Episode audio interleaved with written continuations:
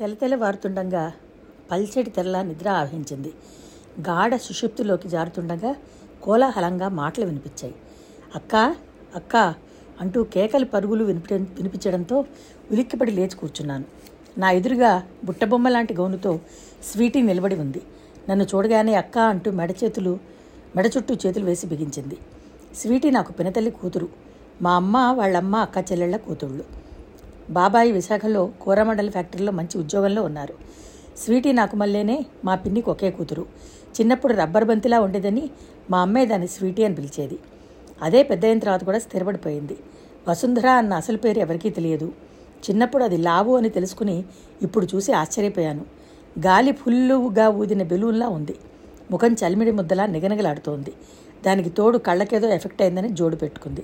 Sweety వెనకే మా అమ్మ కక్కి లోపలికి వచ్చారు నాకు ఎలా అలవాటైందో తెలియదు కానీ పిన్నిని కక్కి అని పిలుస్తాను. అమ్మలాగే కక్కి కూడా ఎంతసేపు ఆస్తి అంతస్తు దూకం వేసి మాట్లాడుతూ ఉంటుంది.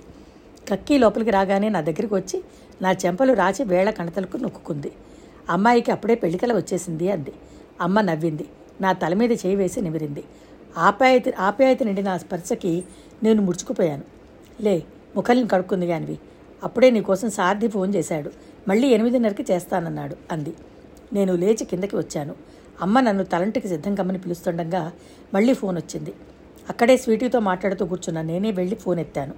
హలో మీనా అవతలి నుంచి సారథి ఏదో చెప్పబోయాడు. మీరు కోరినట్టే జరుగుతుంది. నిశ్చింతగా ఉండండి అనేసి ఫోన్ పెట్టేశాను. స్వీటీ ఆపకుండా ఒకటే కబుర్లు చెప్తోంది. స్కూల్లో దానికి పంప్కిన్ అని పేరు పెట్టారట. పరధ్యాసగా దాని మాటలు వింటున్నా నా మనసంతా చెప్పనలవి కాని ఉద్వేగంతో బిగపట్టినట్టుగా ఉంది. ఎంత త్వరగా సాయంత్రం అయిపోతే అంత బాగుండనిపిస్తోంది. కానీ కాలం కదలటం లేదు. గడియారం ముళ్ళు బొత్తిగా కదలడానికి ఇష్టపడినట్టుగా కదులుతున్నాయి. అమ్మ కక్కి తాయారమ్మ నాకు తలంటి పోశారు. అమ్మ నా చేత తాయారమ్మకి నౌకర్లకి అందరికీ బట్టలు ఇప్పించింది తలంటి పోసుకుని కొత్త బట్టలు కట్టుకోగానే వెళ్ళి అమ్మకి నమస్కరించాను. ఓహోహో ఈరోజు భూమి తలకిందులయ్యేటట్టుగా ఏదో ఉంది. మీ నాన్నగారిని వదిలి మొదలు నాకు నమస్కరిస్తావే? అమ్మ నవ్వుతూ అంటూ లేవదీసింది. నన్ను దగ్గరికి తీసుకుని నుదుటి మీద గాఢంగా చుంబించింది. ఈ రోజు నా జన్మ తరించినట్టుగా ఉంది. నేను ఇలా చూడటం కోసం ఎన్ని రోజుల నుంచి కలలు కంటున్నానో తెలుసా? అంది అమ్మ. ఎందుకో గాని ఈ రోజు చాలా సంతోషంగా ఉంది. ఆవిడ సంతోషం చూస్తున్న కొద్దీ నేను మనసులో తప్పు చేసిందల్లా ముడుచుకుపోసాగాను. అదేమిటి? పైకి వెళ్తామేం? ఆఫీస్ గదిలో నాన్నగారు ఉన్నారు వెళ్ళి దండం పెట్టిరా అంది అమ్మ. తప్పనిసరిగా ఆఫీసు గదిలోకి వెళ్ళాను. నాన్నగారి దగ్గరగా వెళ్ళాలంటే నా కాళ్ళు వణకసాగాయి. అమ్మ ముందు నేను ఎంతైనా నటించగలను కానీ నాన్నగారి ముందు చిన్న అబద్ధం కూడా ఆడలేను. ఆయనని బాధ పెడుతుందేమోనని నాకు ఏమాత్రం అనిపించినా అలాంటి ఆలోచనలు జోలికే పోను. కానీ ఈరోజు కృష్ణ విషయంలో చాలా పొరపడ్డానని తెలుసుకున్నాను. నాన్నగారికి వాళ్ళంటే ఇష్టం ఉంది కానీ ఎందుకో తెలియదు. వాళ్ళతో నా చనువు అంగీకరించట్లేదు ఆయన. ఇది నాకు పెద్ద ప్రశ్నార్థకంగా ఉంది. నేను ఆఫీస్ రూమ్లోకి అడుగుపెట్టాను బాబాయ్ కూడా అక్కడే ఉన్నారు. వాళ్ళిద్దరూ ఏదో మాట్లాడుకుంటున్నారు. అదిగో మీనా వచ్చింది అన్నాడు బాబాయ్. అప్పటికే నాన్నగారు నన్ను చూశారు. నేను మెల్లగా వెళ్ళి మొదట బాబాయ్ కాళ్ళకి నమస్కరించాను. తర్వాత నాన్నగారి కాళ్ళ ముందు వంగాను. నాన్నగారు నా జబ్బల్ని గుచ్చిపట్టి లేవనెత్తారు. అప్రయత్నంగా ఆయన ముఖంలోకి చూశాను. ఆ కళ్ళల్లో ఎలాంటి నిరాదరణ కానీ కోపం కానీ లేవు. నాతో అన్నారు అమ్ములు అత్తయ్య కోసం నెమ్మలూరు నిన్న మనిషిని పంపాను. బహుశా ఇప్పుడో ఇంకో కొద్దిసేపట్లో వస్తుంది. కృష్ణను కూడా సాయంకాలం నమ్మని కోరాను అన్నారు. నా గుండెలు జల్లుమన్నాయి. కృష్ణని నాన్నగారు కలిశారా? కృష్ణ ఏమన్నాడు? మా విషయం చెప్పేశాడా? ఆదుర్దా ఉవ్వెత్తిన తరంగాల్లా లేచిపడింది. కృష్ణని మీరు కలిశారా? కంగారుగా ఎలాగో అదివి పట్టి అడిగాను. కలవలేదు. రెండుసార్లు ఫోన్ చేస్తే దొరకలేదు. హోటల్కి వెడితే రూమ్ తాళం వేసి ఉంది. చీటీ వ్రాసి రిసెప్షన్లో ఇచ్చి వచ్చాను. అందులో తప్పకుండా రమ్మనమని రాశాను. కమలం కూడా వస్తున్న సంగతి వ్రాశాను. వస్తాడు వాడు. నా మాట కాదనడు. ఈ విషయం రాజుకి కూడా చెప్పాను అన్నారు. అక్కడి నుంచి చప్పున కదిలి యువతలకు వచ్చేశాను. నా గుండెల మీద పెద్ద పర్వతం మోస్తున్నంత భారంగా ఉంది. ఆఖరి నిమిషంలో నాన్నగారు యుక్తిగా అంతా తారుమారు చేసి అమ్మ కోరిన ప్రకారం ఈ సారథికి నన్ను కట్టుబెట్టారు కదా అనిపించసాగింది అందరితో పాటు అన్నం తిన్నాను. నేను చేస్తున్న ప్రతి పని ఈ ఇంట్లో ఆఖరిదా అనిపించసాగింది అన్నం తిన్న తర్వాత నా గదిలోకి వచ్చాను. కలం కాగితం తీసుకుని మొదట నాన్నగారి పేరిట మొదలుపెట్టి కొట్టేశాను. ఆ కాగితం చింపేసి వేరే మొదలుపెట్టాను. మమ్మీకి నేను కృష్ణని పెళ్ళి చేసుకుంటున్నాను. నీకు ఆశాభంగం కలిస్తే క్షమించవలెను. ఆ తర్వాత ఏమి రాయాలో ఎంత ఆలోచించినా కుదరలేదు. చివరికి ఆ రెండు వాక్యాలతోలో ముగించి సంతకం పెట్టేశాను. ఆ కాగితం నా దగ్గరే ఉంచుకున్నాను. ముందే ఎక్కడికైనా బయటపడితే ఏ తాయారమో చూసి ఉంటే నా ప్లాన్ అంతా ధ్వంసం అయ్యే ప్రమాదం ఉంది. వాకిట్లో షామియానా వేయడం పూర్తయింది. లారీలో కుర్చీలు వచ్చాయి. వాటిని డబడబా శబ్దంతో వరుసగా అమరుస్తున్నారు. రంగులైట్ల వాళ్ళు వచ్చి రంగురంగుల బల్బులు తోరణాలుగా వేలాడదీస్తున్నారు. ఈ సందడి ఎంత గమనించిన నాకు ఎంత వద్దనుకున్నా కళ్ళు చెమ్మగిల్లాయి. అమ్మ కేవలం ప్రధానం కోసమే ఇంత ఆర్భాటం చేస్తోంది కదా. అసలు పెళ్ళికి ఇంకెంత చేస్తుందో అనిపించసాగింది. మా అమ్మ చాలాసార్లు నాకు తెలిసిన వాళ్ళతో మిసెన్స్ లింగం లాంటి వాళ్ళతోనూ మీనా పెళ్ళి అనేది నాకు ఒక తీయటి కళ ఈ కళని అందరి హృదయాల్లో చెరిగిపోనంత అందమైన ముద్ర వేసేటంత ఘనంగా జరగాలి. ఇదొక్కటే నాకున్న కూర్కే అని అనడం చాలాసార్లు విన్నాను. ఈరోజు ఆ మాటలు పదే పదే నన్ను వెంటాడసాగాయి. నేను కలిగించిన నిరాశని అమ్మ ఎలా తట్టుకుంటుందా అన్నదే నాకు ప్రశ్నార్థకంగా ఉంది. మూడు గంటలు దాటుతుండగా నేను మెల్లగా అమ్మ దగ్గరికి వచ్చి మమ్మీ ఒక్క నిమిషం నేను గుడికి వెడతాను అన్నాను. అమ్మ ఈ మాట వినగానే నుదురు కొట్టుకుంటూ అయ్యో నా తెలివి మండిపోను. ఉదయమే పంపిద్దామనుకుని ఈ హడావిడిలో మర్చిపోయాను సుమా అన్నాను. అంది. ఇప్పుడు మాత్రం ఏమైంది? కారులో ఎంతసేపు వెళ్ళి రావాలి? వెళ్ళి రమ్మను. అంది అక్కడే కూర్చున్న కక్కి. ఇప్పుడెలా? ఓ చెంప అవతల టైం అయిపోతుంటే పర్వాలేదు మమ్మీ ఒక్క నిమిషంలో వచ్చేస్తాను అన్నాను. సరే కక్కిని తీసుకువెళ్ళు అంది. నేను భయంగా చూశాను. నేనా? రాత్రంతా నిద్రలేదే అమ్మాయి. నా కాళ్ళు లాగుతున్నాయి. స్వీటీ నువ్వు వెళ్ళిరండి అంది కక్కి బద్ధకంగా. స్వీటీరా అంటూ చేయబట్టి లాగాను. గుడికి బయలుదేరే ముందు నిమ్మలూరులో కృష్ణ ఇచ్చిన జరీ చీర కట్టుకున్నాను. జాకెట్ లోపల ఉంచుకున్న ఉత్తరం తీసి టేబుల్ మీద పెట్టబోయాను. కానీ నా చేతులు వణికాయి. ఒకవేళ ఈ లోపల అమ్మ చూసేస్తే నన్ను మధ్యలోనే లాక్కు వచ్చే ప్రమాదం ఉంది. అందుకని చీటీ అక్కడ వదలకుండా నాతోనే తెచ్చుకున్నాను. నా గుండెల్లో రైళ్ళు పరిగెడుతున్నాయి. చెవుల్లో వెయ్యి విమానాలు దూసుకుపోతున్న శబ్దంగా ఉంది. స్వీటీ చేయి గట్టిగా పట్టుకుని బయట వేచి ఉన్న కారులో కూర్చున్నాను. ఈ మధ్యనే కాలాపహాడ్ మీద చలువరాతితో వెంకటేశ్వర స్వామి దేవాలయం కట్టారు. చిన్న కొండ మీద ఎత్తుగా ఉన్న గుడి తలుపులు ఇరవై నాలుగు గంటలు తెరిచే ఉంటాయి. దేవుడికి పువ్వులు పళ్ళు ఏమీ ఇవ్వకూడదు. మనస్ఫూర్తిగా దండం పెట్టి యువతలకి రావడమే. కొండ మీదకి కారు పెడుతోంది కారు దిగి నేను స్వీటీ పైకి వెళ్ళాం. కళ్ళు మూసుకుని చేతులు జోడించాను. భగవాన్ నేను ఏరి కోరి పెడుతున్న ఈ మార్గంలో నాకు కష్టాలు నిట్టూర్పులు ఉండేలా చేయవద్దు. ఒకవేళ నా దురదృష్టం వల్ల అలాంటివి ఎదురైతే వాటిని ధైర్యంగా ఎదుర్కోగల ఓర్పు నేర్పు నాకు ప్రసాదించు అని మనస్ఫూర్తిగా ప్రార్థించాను. స్వీటీ నేను గుడి నుంచి ఇంటి ముఖం పట్టాం. నా నరనరంలో విద్యుత్తు తరంగాలు ప్రవహిస్తున్నట్టు వర్ణించనలవి కాని ఏదో థ్రిల్ మేఘాల మీద నడుస్తున్నట్టు అనుభూతి ఇంద్రధనుసుని చేత్తో అందుకున్నట్టుగా ఆనందం స్వతంత్రించి ఒక నిర్ణయం తీసుకోవడంలో ఇంత ఆనందం ఉందని నాకు ఇంతవరకు తెలియదు. తెలిస్తే ఎప్పుడో ఎదురు తిరిగి ఉండేదాన్ని. అలా ఎప్పుడో ఎదురు తిరిగి ఉంటే నా జీవితంలో ఎంతో ముఖ్యమైన ఈ రోజున ఇలా పారిపోవాల్సిన కర్మ నాకు ఉండేది కాదు. మా కారు చుట్టూ తిప్పి మామి వాళ్ళ సందు పక్క నుంచి తీసుకువెళ్ళమని కోరాను. మామి వాళ్ళ సందు రాగానే అక్కడ ఆపమని డోర్ తెరుచుకుని దిగుతూ డ్రైవర్ నేను ఇక్కడ ఒక ఫ్రెండ్ దగ్గరికి వెళ్తాను. ఒక గంట తర్వాత కారు తీసుకురా. ఇదిగో చూడు ఈ గల్లీలో చివర రెండో ఇల్లు అని చెప్పాను. డ్రైవర్ తలూపాడు. నేను వస్తానుగా అంది స్వీటీ. నువ్వు వద్దు ఆ స్నేహితురాలకి నేను ఒక్కదాన్నే వస్తానని మాట ఇచ్చాను. అంతగా అయితే మళ్ళీ నువ్వు కారులో రా. నన్ను తీసుకువెళ్దు కానివి అన్నాను. స్వీటీ ఆశాభంగంగా చూసి సరేనన్నట్టు తలూపింది. కారు కనుమరుగు అయ్యే వరకు ఉండి నేను మే రోడ్డు మీద నుంచి సందులోకి మలుపు తిరిగాను. తిరగగానే దూరంగా మామి ఇంటి ముందు మధు కారు కనిపించింది. అంటే కృష్ణ వచ్చేశాడన్నమాట. నా అడుగులు గబగబా పడ్డాయి. మామి ఇల్లు ఇంకో నాలుగైదు గజాలు ఉందనగా ఇక నడవడం నా వల్ల కాలేదు. పరుగు పెట్టేశాను. గేటు తెరుస్తుండగా ఎదురుగా వరండాలో కృష్ణ కనిపించాడు. మామి మొదలయ్యారు గారు కూడా అక్కడే ఉన్నారు. నన్ను చూడగానే కృష్ణ రెండంగల్లో వచ్చినట్టుగా గేటు దగ్గరికి వచ్చాడు. నువ్వు రావనే అనుకున్నాను అన్నాడు. నన్ను చూడగానే అతని ముఖంలో కనిపించిన భావం అపురూపమైనది. వర్ణించ సాధ్యం కానిది. అతని చూపుల్లో ఉన్న మహత్తి ఏమిటో కానీ నాకొక్కసారిగా వెయ్యి ఏనుగుల బలం వచ్చేసింది. నేను కూడా రాలేనేమో అనుకున్నాను అన్నాను. If there is a will there is a way అన్నారు అన్నాడు. నిజం కాబోలు అని నవ్వాను. మనతో మామి మొదలయ్యారు గారు కూడా వస్తున్నారు. వీళ్ళకి మధు బాగా తెలుసుట. నా తరఫున మధు నీ తరఫున వీళ్ళు కృష్ణ నవ్వాడు. మామి నన్ను చూడగానే గబగబా తాళం వేసి వచ్చింది. మామి చేతిలో పెద్ద ప్లాస్టిక్ బ్యాగ్ ఉంది. అందులో తడిగుడ్డ చుట్టి ఏమిటో ఉన్నాయి. ఆ బుట్ట ముందు సీట్లో కూర్చుంటున్న మొదలయ్యారు గారికి అందిస్తూ భద్రంగా పట్టుకోండి అంది. వెనక సీట్లో మామి నేను కృష్ణ ఎక్కాం. కారు కదిలింది. మేము వెళ్ళేసరికి గుడి దగ్గర పెళ్ళికి కావాల్సిన ఏర్పాట్లన్నీ సిద్ధం చేసి ఉన్నాయి. మధు ఇంకో కారులో అక్కడికి వెళ్ళాడు. అతనితో పాటు పురోహితుడు గాక ఇంకో ఇద్దరు ఉన్నారు. మధు మమ్మల్ని చూడగానే ఆదుర్ ఆదుర్దాగా ఎదురుస్తూ ఇదేమిటి ఇంత ఆలస్యం చేశారే? అన్నాడు. మీనా రావడం ఆలస్యమైంది అన్నాడు కృష్ణ. మధు నా వైపు చూసి నవ్వుతూ అన్నాడు. మీరు వచ్చే వరకు మాకు నమ్మకం లేదు. మీరు రారేమోనని మా అనుమానం. వస్తారని నా ధైర్యం.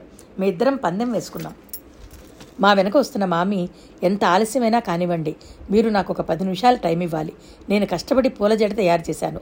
అది అమ్మాయికి జడకి టాకా వేయాలి అంది. ఇప్పుడు ఇవన్నీ ఎందుకు మామి? అభ్యంతరం చెప్పబోయాను నేను. నా తృప్తి కోసం. మీరిద్దరూ మా ఇంటి నుంచి బయలుదేరి వచ్చి వివాహం చేసుకుంటున్నారు. మీకు ఏ లోటు ఉండకూడదు. ఇలారా? ఇక్కడ కూర్చో. రెండు నిమిషాలు కూడా పట్టదు. మామి నన్ను జబ్బ పట్టుకుని అక్కడున్న గదిలోకి తీసుకువెళ్ళింది. ఆ దేవాలయం చిన్న గుట్ట మీద ఉంది. పెళ్ళి చేసుకున్న వాళ్ళు ఒకటి రెండు రోజులు అక్కడ ఉన్నా కూడా ఇబ్బంది లేకుండా గదులు ఉన్నాయి దేవాలయం వాళ్ళే వంట పాత్రలు అవి కూడా ఇస్తారట. మామి నన్ను గదిలో ఒక స్టూల్ మీద కూర్చోమని సూది దారం తీసి మొదలయ్యారు గారిని జాడప ఎత్తి పట్టుకోమని పురమాయించి వెంట తెచ్చిన పూల జడ గబగబా టాకాలు వేసింది. ఆవిడ అన్నట్టుగానే ఐదు నిమిషాల్లో పూర్తి చేసింది. చివరికి పెద్ద దండ తీసి నా తల్లో తురుముతూ ఆడపిల్లలంటే నాకెంత ఇష్టమో మీ మొదలయ్యారు గారిని అడుగు చెప్తాడు. ఆడపిల్లల్ని కనడం పెంచడం తగిన వాళ్ళని చూసి జోడు కుదర్చడం వాళ్ళు పిల్లల్ని కంటే ఒళ్ళో వేసుకుని ఆడించడం ఇదంతా ఎంత మురిపం? ఆడదాని జీవితానికి ఎంత అనుభవం? అందుకే అన్నారు కాబోలు పిల్లలు లేని ఆడది పాషాణంతో సమానమని అంటూనే నా నుదుట కళ్యాణ తిలకం పెట్టింది బుగ్గన కాటుక దిద్దింది. అవతల టైం అయిపోతుంటే ఏమిటి నీ ఆలస్యం? ముదలియారు గారు విసుక్కున్నారు.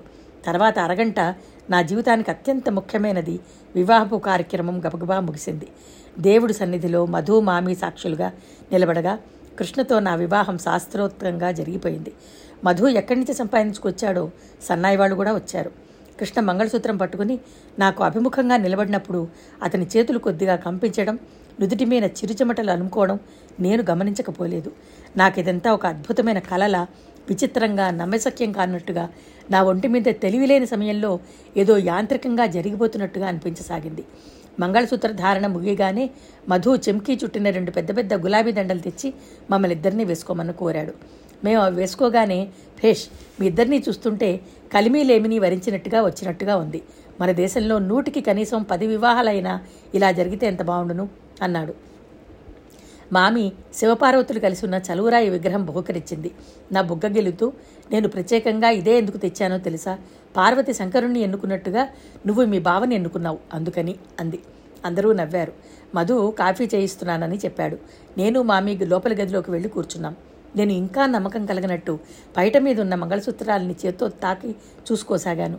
పచ్చగా తీయటి అనుబంధంలా ఉన్న పసుపుతాడు ఈ రెండు మంగళసూత్రాలు కనిపిస్తున్న మా ఇద్దరి జీవితాలని ఏకం చేసి బంధించి పక్కపక్కన నిలబెట్టినట్టుగా ఉంది. మధు మా ఇద్దరికి కాఫీ ఇచ్చాడు. మేం కూర్చుని తాగుతుండగా కృష్ణ గదిలోకి వచ్చాడు. మామి అతన్ని చూడగానే నా కాఫీలో పంచదార తక్కువైంది అంటూ అక్కడి నుంచి వెళ్ళిపోయింది. ఒక్క నిమిషం నేను కృష్ణ ఒకరిని ఒకరం చూసుకుంటూ నిలబడిపోయాం. మా ఇద్దరి కళ్ళల్లో ఒకే భావం. ఇది కళ నిజమా? అనే సందేహం. కృష్ణ దృష్టి నా మెడలో ఉన్న మంగళసూత్రాల మీద నిలిచిపోయింది. మీనా ఏదో చెప్పబోయాడు. ఇంతలో మధు గ్లాసుతో కాఫీ తెచ్చి కృష్ణకి ఇచ్చి వెళ్ళాడు. కాఫీ గ్లాసు నోటి దగ్గర పెట్టుకోబోతున్న అతను హఠాత్తుగా ఆగి జేబు తడుముకుంటూ నిమ్మలూరు నుంచి మనిషి వచ్చాడు. అమ్మ రాలేదు. ఉత్తరం రాసి పంపింది అంటూ ఉత్తరం తీసి ఇచ్చాడు. ఏముంది అందులో? భయంగా అడిగాను. నువ్వే చదువు. నేను ఉత్తరం తీసుకున్నాను. అందులో ఇలా ఉంది. చిరంజీవి కృష్ణకి ఆశీస్సులు. నువ్వు వ్రాసిన ఉత్తరం అందింది. ఒకటికి పదిసార్లు చదివినా అందులో విషయం నాకు బొత్తిగా అంతుపట్టలేదు. ఎందుకంటే ఈరోజు మధ్యాహ్నం హైదరాబాద్ నుంచి మావయ్య మనిషిని పంపాడు. ఆ మనిషి తెచ్చిన ఉత్తరంలో మావయ్య రేపు సాయంత్రం చిరంజీవి మీనాకి సారథితో వివాహ ప్రదానం జరుగుతోంది. కాబట్టి నువ్వు తప్పక రావలను అని ఉంది. చిరంజీవి రాజేశ్వరి కృష్ణ కూడా ఇక్కడే ఉన్నారు. నువ్వు వస్తే నాకు సంపూర్ణమైన సంతృప్తి లభిస్తుంది. నేనే స్వయంగా వచ్చి నేను తీసుకురావాలన్ననే ఉద్దేశంతో ముందుగా ఉత్తరం రాయలేదు. చివరి నిమిషంలో అనివార్య కారణాల వల్ల నేను రాలేకపోయాను. నువ్వు ఎలాంటి సంశయాలు లేకుండా వెంటనే బయలుదేరి రావాల్సిందిగా మరీ మరీ కోరుతున్నాను. నువ్వు ఇక్కడికి వస్తే ఇక్కడ నాకు తెలిసిన ఆయన నలుగురైదు కుర్రాళ్ళు ఉన్నారు నువ్వు వాళ్ళని చూస్తే మీకు నచ్చిన వాడిని రాజేశ్వరికి ఖాయం చేసి వచ్చే నెల ఐదవ తేదీన ఈ రెండు వివాహాలు ఘనంగా నా ఇంట్లో చేయాలని నా సంకల్పం. నువ్వు రాకపోతే నేను చాలా బాధపడతాను అంటూ రాశాడు. నేను ఆ ఉత్తరం చూసి ప్రయాణం అవాలా వద్దా అని తికమక పడుతుండగా నువ్వు పంపిన మనిషి వచ్చాడు.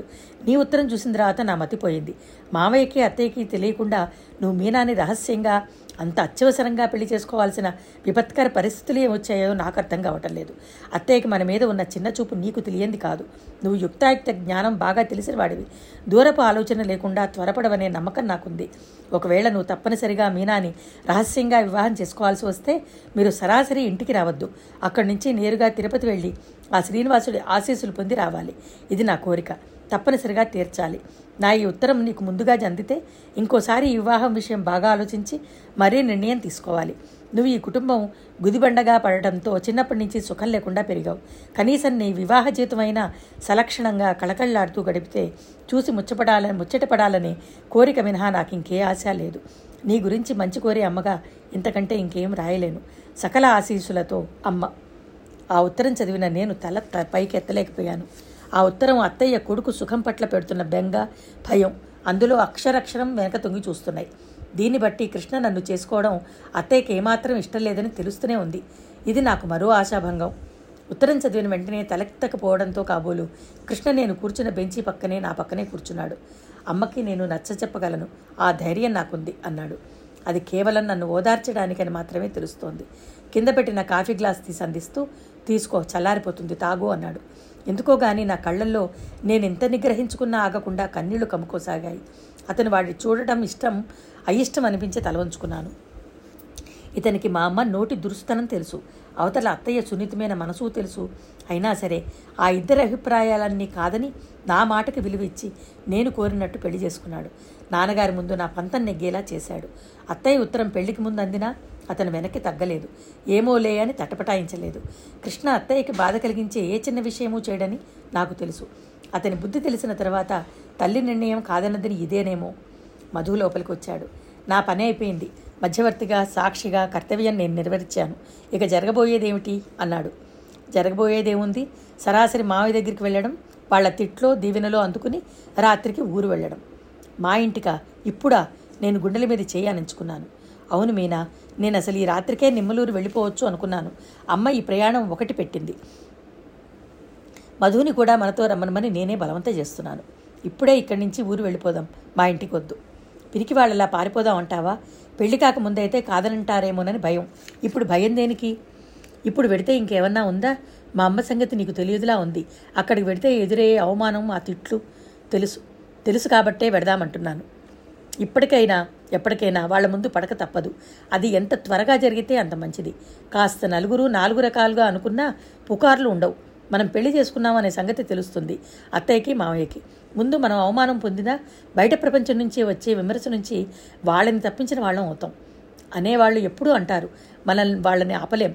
సగమైనా ఆపగలం. నువ్వు పెళ్ళి చేసుకున్న వార్త వెంటనే తెలియటం వేరు. నువ్వు ఎవరితోనో వెళ్ళిపోయావనే పుకారు పొక్కడం వేరు. అయినా అన్నీ భరించేవాడిని నేనుంటే నీకెందుకు భయం? కృష్ణకి నేను నచ్చ చెప్పలేకపోయాను. అతను ఎందుకో గాని ఇక్కడి నుంచి సరాసరి మా ఇంటికి వెళ్ళి మా అమ్మా నాన్నకి కనిపించి తీరాలని పట్టుబట్టాడు. అమ్మ నన్ను నీ వెంట తిరిగి రానివ్వకపోతే నా కాళ్ళు విరక్కొట్టి ఇంకో ఇంట్లో కూర్చోబెడితే నీ అంత తెలివిహీనురాలేం కాదు. మనిద్దరికీ శాస్త్రోత్కంగా వివాహం జరిగింది. నువ్వు నా భార్యవి. నా నుంచి నిన్ను ఎవరూ విడదీయలేరు. అతని నోటి నుంచి నువ్వు నా భార్యవి అన్న మాట నా చెవుల్లో అమృతం పోసినట్టుగా అయింది. సరే పద నీకంత తిట్లు తినాలని సరదాగా ఉంటే ఇంకెందుకు కాదనడం? అన్నాను నేను. నేను కృష్ణ ఒక కారులో బయలుదేరాం. రెండో కారులో మధు మామి మొదలియార్ గారు మిగతా వాళ్ళు ఎక్కారు. మామి మమ్మల్ని రాత్రి భోజనానికి రమణమని మరీ మరీ చెప్పింది. కృష్ణ ఇప్పుడు కాదని ఇంకోసారి తప్పక వస్తామని నచ్చ చెప్పాడు మామి వెళ్ళే ముందు నా చెవిలో రహస్యంగా అమ్మని ప్రస్తుతానికి నీ మొగుడికి డబ్బు లేదని మీ అమ్మ ఎగిరిపడినా తర్వాత అతని బుద్ధి వ్యక్తిత్వం చూసి రాజీ పడక మానదు. నీ పక్కనే నిలబడితే మనమధుడిలా ఉన్నాడు. ఇంత మంచివాడిని నేనెక్కడా చూడలేదు. త్వరగా మనవడినో మనవరాలనో కనిచ్చే ఆవిడే దారికి వస్తుంది అంది. చీపో మామి అన్నాను. చూస్తుండు నా మాటలు నిజమయ్యా అని ఒకరోజు నువ్వే నాకు వచ్చి చెప్తావు. మేము వెళ్ళే ముందు ఒకసారి మళ్ళీ కనిపించేలా వాగ్దానం తీసుకుంది మామి. కార్లు కదిలాయి.